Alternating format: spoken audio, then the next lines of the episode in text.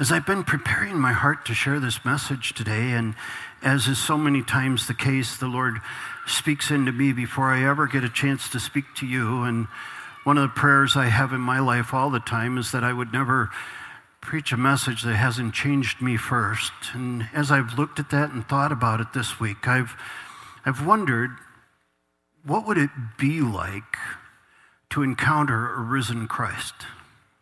What would it have been like to be one of those who first saw Jesus alive? And, and I think we can always wonder that. But the other thing I've been wondering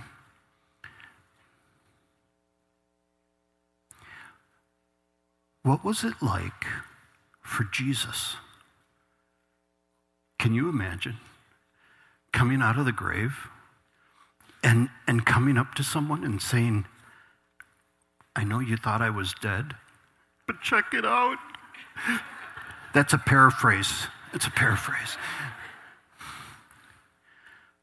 Imagine, imagine the excitement Jesus would have of saying, I know you didn't get this when I was telling you about it, but look, the grave couldn't hold me. Job cried out, I know my Redeemer lives. And for thousands of years, people wondered what that meant. And then Jesus came and said, This is what it means that your Redeemer lives. I can imagine that morning as he waited in the garden and as Mary came and she thought he was the gardener. And, and I could imagine he was just like, Maybe not. And he says, Mary. Snap, it's you, Lord. It's like, wow, can you think of what it would be like to be part of that? And while we, while we look at that and while we try to use our biblical imagination to bring ourselves into the story, the truth is the power of the resurrection is just as real for us today. And I'm hoping as we look at these passages together this morning that you'll see in some ways it's even more powerful for us who believe now. So we're looking at this, this idea that we have hope because he's still risen. And what we're looking at is a stuck screen. Click. Me, you. a risen king brings in, invites inexpressible rejoicing. A risen king invites inexpressible rejoicing. And I love this. We're going to be looking together, and we're going to be in two places in Scripture. We're going to be in John chapter 20, um, verses 24 through 29, and then we're also going to be in 1 Peter chapter 3. So you may want to find those two places in your copy of God's Word. And, and we're going to be looking at these and seeing how Jesus reveals this truth to us that a risen king invites inexpressible joy. The first thing we're going to see in order to understand this is that Jesus is alive. Jesus is alive. And as we look in the Gospels and we see the different accounts we have of the appearances of Jesus to those who had thought he was dead, and we see that there's different occurrences in Scripture, we're going to look at just one of those together today. In John chapter 20. Now, Thomas, one of the twelve, called the twin, was not with them when Jesus came. So the other disciples told him, We've seen the Lord. But he said to them, Unless I see in his hands the mark of the nails, and place my finger into the mark of the nails, and place my hand into his side, I will never believe. Now, you're probably familiar with this, this account in the gospel. Maybe it's one you've thought about and looked at before. What happened is on the, the day that Jesus was raised, he appeared to the apostles. And he appeared to them at a point in time where Thomas wasn't with them. Now, we don't know why Thomas wasn't with them. We can suppose and we can imagine, but the truth is, we don't know exactly why Thomas wasn't there. Some people think maybe he was afraid and some people think, you know, for whatever reason. I've often wondered if he wasn't if he wasn't out trying to find out what in the world had happened. Maybe, maybe he was out because he, in some way, believed God, believed Jesus. At any rate, when, when Jesus appeared to those disciples, John chapter 20, verse 20 says, When he had said this, Jesus came and stood among them and said, Peace be with you. When he had said this, he showed them his hands and his side. Then the disciples were glad when they saw the Lord. So, as the disciples come to Thomas and as they tell him what had happened, they say, The Lord came to us, and the Lord showed us his hands, and he showed us his side. So, it's natural, I believe, for Thomas to say, Well, then, I want to see that too. If you saw it, I want to see it. And so he says, Unless, unless I see this, I won't believe. Eight days later, his disciples were inside again, and Thomas was with them. And the doors were locked. Jesus came and stood among them and said, Peace be with you. It's interesting that every time Jesus appears in a room, in post, post resurrection, he, he needs to say, Peace be with you, because I would think that poof, him showing up would not necessarily create peace, right? Peace be with you, he says. And then he said to Thomas, Put your finger here, see my hands, put out your hand and place it in my side. Do not disbelieve, but believe. Thomas answered him and said, My Lord and my God. What a powerful passage. In many ways, this is my favorite, if I could say it that way, account of Jesus revealing himself after he was risen from the dead. Because it's, it's just real and it's true. I love that God has chosen to preserve in, in writing what happened and what occurred. We are so blessed that God has chosen to do that and, and has preserved scripture for us and gives us these accounts that we can, that we can read. I sometimes wish that I could be there when these things were happening. Have you ever thought about that?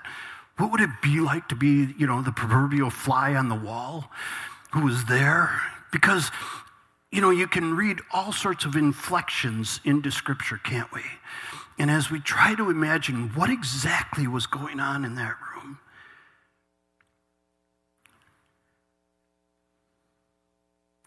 Jesus knew exactly what Thomas had asked for.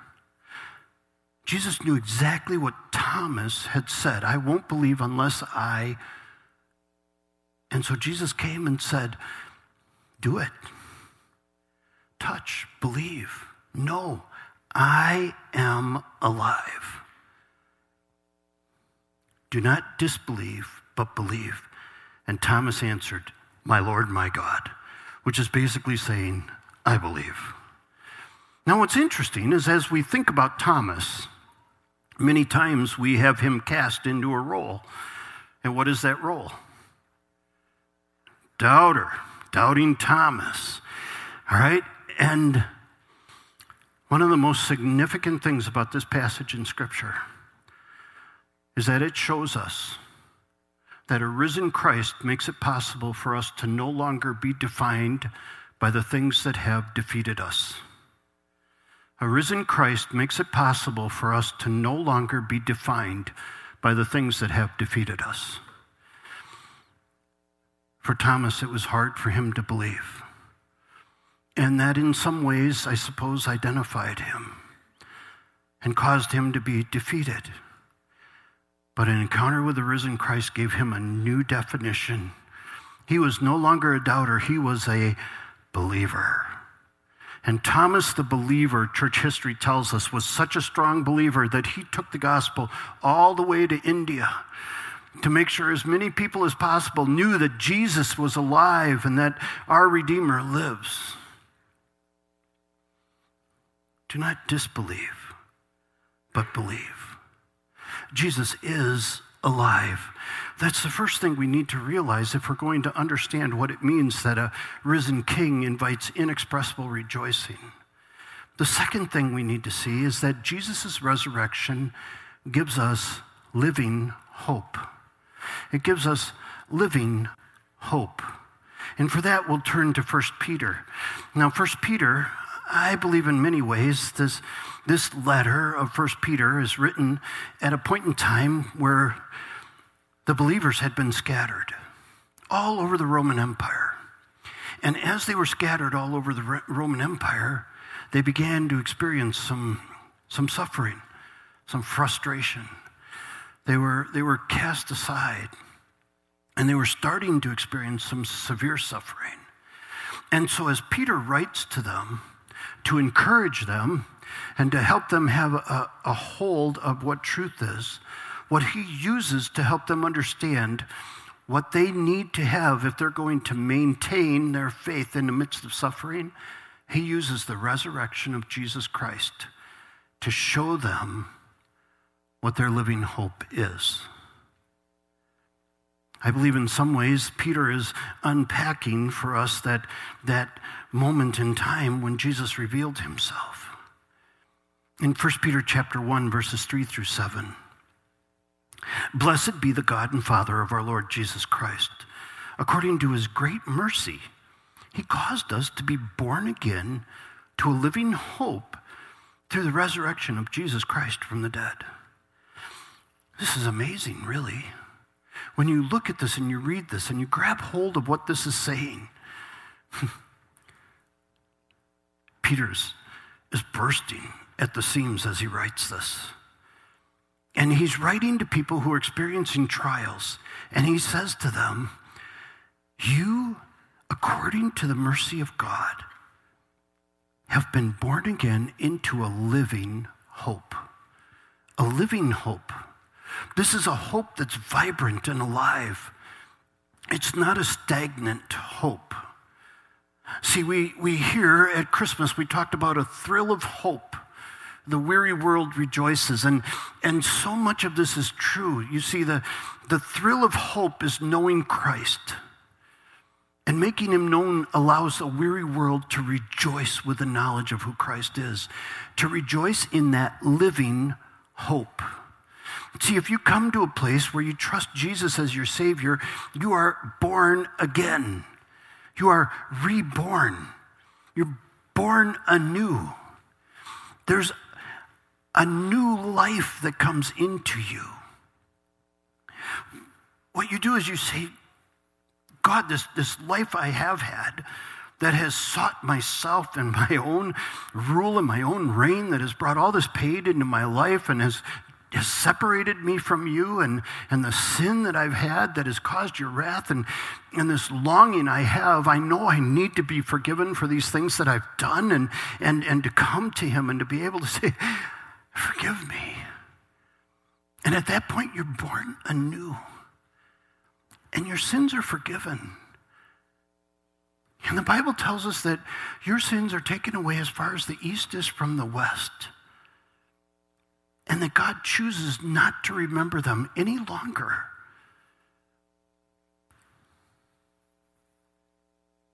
And that gives you a living hope. You see, at that moment in time, God, in the person of the Holy Spirit, comes to live in you. Jesus lives in you. Hope lives in you. And, and it's, it's a hope that, that is alive. It's a hope that's vibrant. It's a hope that grows. It's a hope that flourishes. It's a hope that overwhelms you. And it begins to touch every part of your body, every part of who you are. It touches the very core of you, of you. And you have a living hope, not stagnant. It's not like you get it for a minute and then it's gone. It's in you growing vibrantly and alive. And, and it's because of the resurrection of Jesus Christ. It's because Jesus is alive. It's because he defeated death. It's because with Christ in us, being born again helps us understand do you know that the mortality rate among humans is 100%?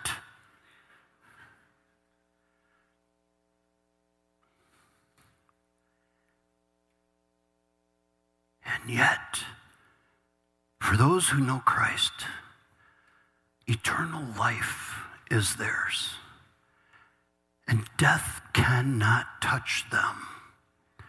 And that hope in us grows. And it, and it impacts us. And Peter goes on to say that we're born again to an inheritance that is imperishable, undefiled, unfading, kept in heaven for you who by God's power are being guarded through faith for salvation ready to be revealed at the last time.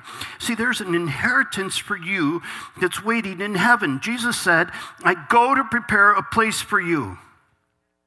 And if I go to prepare a place for you, I will come again to take you to be where I am. There is an inheritance that's waiting for you in heaven. And it's an amazing inheritance. And it will not spoil, it will not fade, it will not rust, it will not be destroyed, it will not grow old. You will not be bored with it. You will not need something more next week. It is held there for you, guarded by Jesus, kept in heaven for you.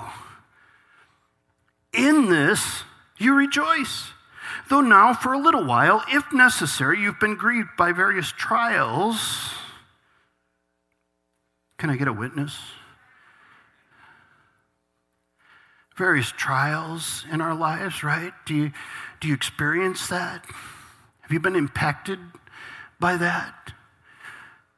It's significant here. Jesus says, or Peter says, in this you rejoice for a little while you've been grieved. A, a, a, little while. Now, I know some of your stories, don't know all your stories, but I know some of your stories, and some of you have been grieved for a lot more than what seems like a little while, right?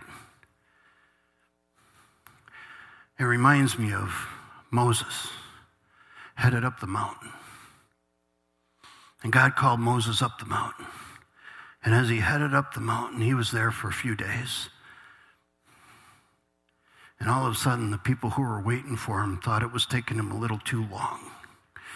So they went to Aaron and they said, Aaron, this Moses fella, I don't know what happened to him, but he's been gone so long. We don't know if he's coming back.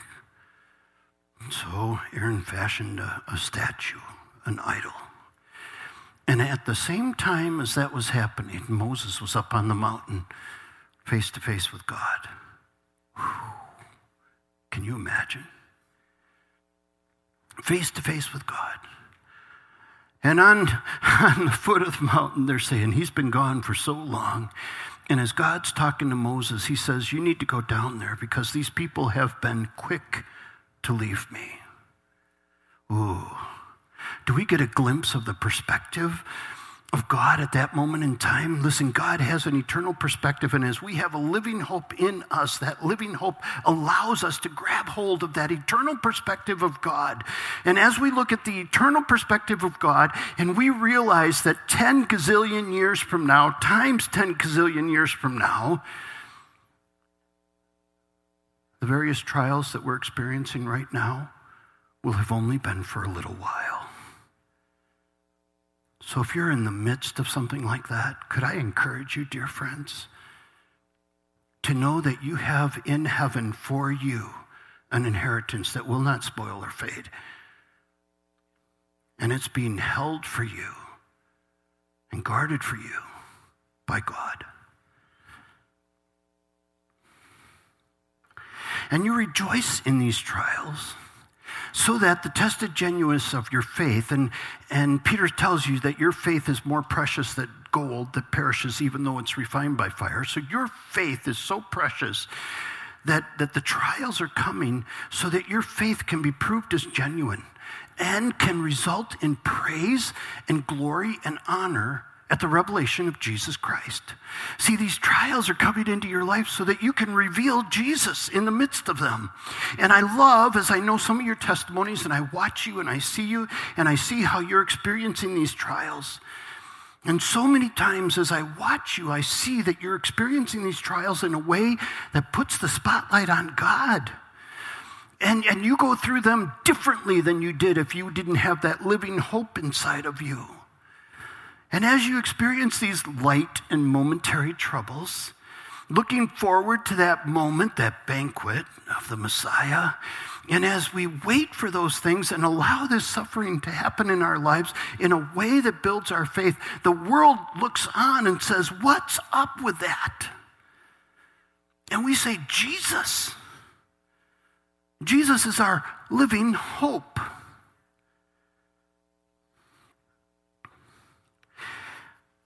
See, a risen king invites inexpressible rejoicing. Jesus is alive.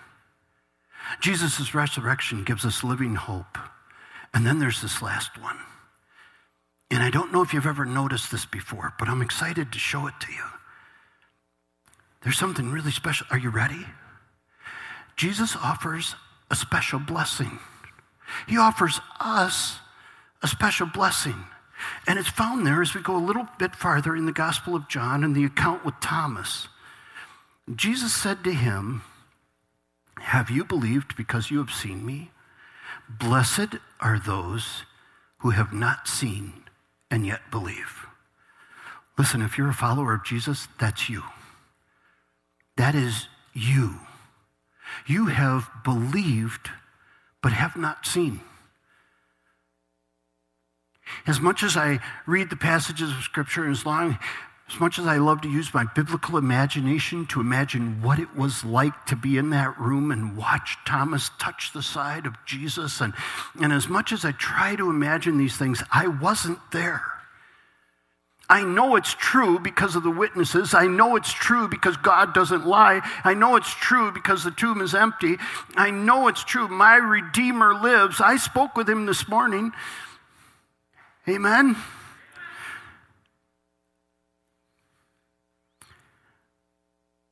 But Jesus speaks a special blessing over us. Maybe because he knew we needed it. And it's a blessing on those who have not seen and yet believed. And I wonder, how do you live out your life with this special blessing of God placed upon you? Now, we want to be careful because we don't want to look at what this, this blessing is and, and distort it. Many times you'll hear pastors talk about the blessing of God that comes and that you won't be sick anymore and you'll have new cars and you'll have all these things. And, and Scripture doesn't teach that. Some people do, but Scripture doesn't. Scripture teaches that we serve a risen Savior who suffered. And he suffered as an example for us so that when we suffer, we can suffer in the way he did. He doesn't promise that we won't suffer in this world. He says that we will. He says, In this world you will have trouble. But take heart. I've overcome this world. See, there's a blessing that's waiting for us. It's in heaven, but there's also a blessing that happens here. And that I believe we find in 1 Peter. And, and again, going back to chapter 1 and reading just a little bit farther in, in the verses that we read earlier.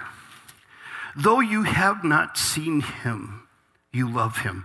It's almost as if Peter's helping us understand a little bit more what Jesus meant when he said to Thomas, Blessed are those who have not seen and yet believe.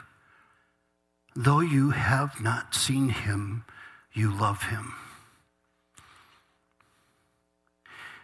You have been designed by God to be in an intimate relationship with him. You have been designed by God to experience the presence of God in your life. Your choice to sin removes that possibility, but the sacrifice of Jesus Christ and your repentance makes it possible for you to experience the presence of God in your life. And when you experience the presence of Jesus in your life, you love Him. The children's song, Jesus Loves Me, This I Know, the second verse I love Jesus. Does he know? Have I ever told him so? Jesus longs to hear me say that. I love him every day. See, you have not seen him, you love him.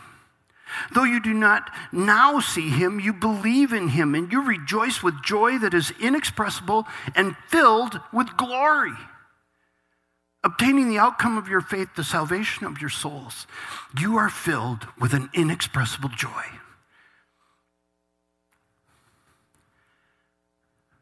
What does that look like in your life? Now, I understand and know that not everybody is, is outwardly expressive. We're all made different. That's what makes us so incredible. Each one of us is unique, and God has made us uniquely. But listen and understand when the living hope has filled your life, and you grab hold of the presence of God in your life, it stirs in you joy that is inexpressible. No matter how hard you try, you can't put into words what it means to have Jesus in your life.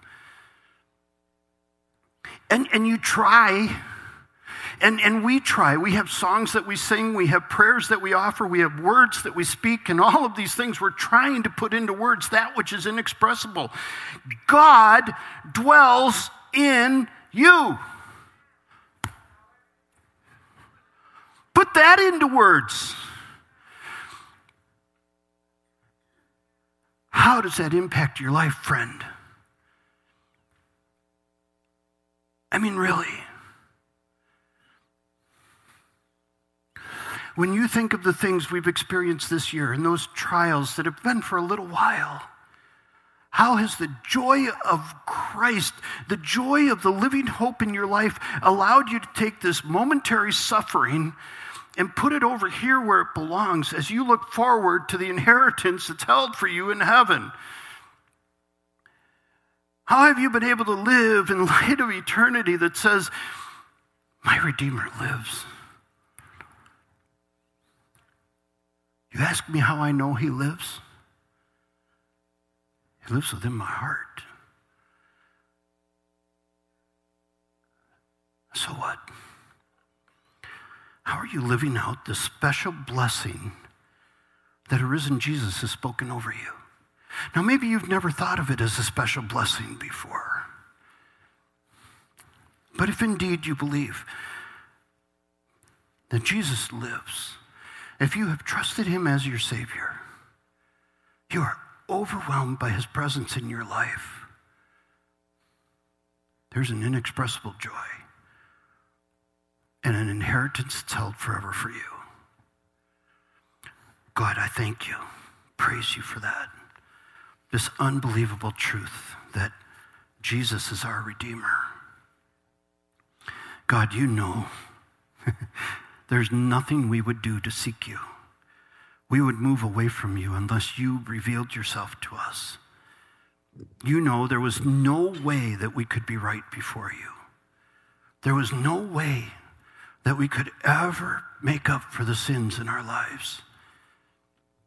Not only did Jesus die to pay the penalty for our sin, he rose from the dead to give us victory over death. He indwells us to give us a living hope. And one day, he's coming. That moment in time, Father, when you look to Jesus and say, now, and he's coming back. And until then, my heart will go on singing.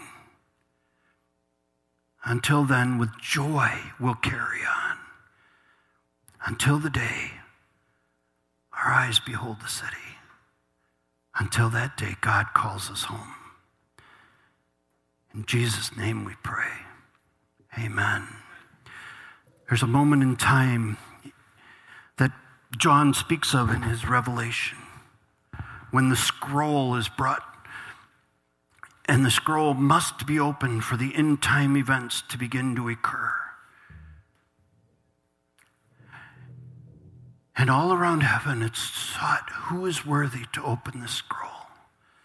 And John begins to cry because there's no one. And then comes the Lamb of God, who is worthy to open the scroll, who begins to put into it into place the things that have been promised for us. So stand with me and join this beautiful response song of our risen Redeemer, the one who's worthy.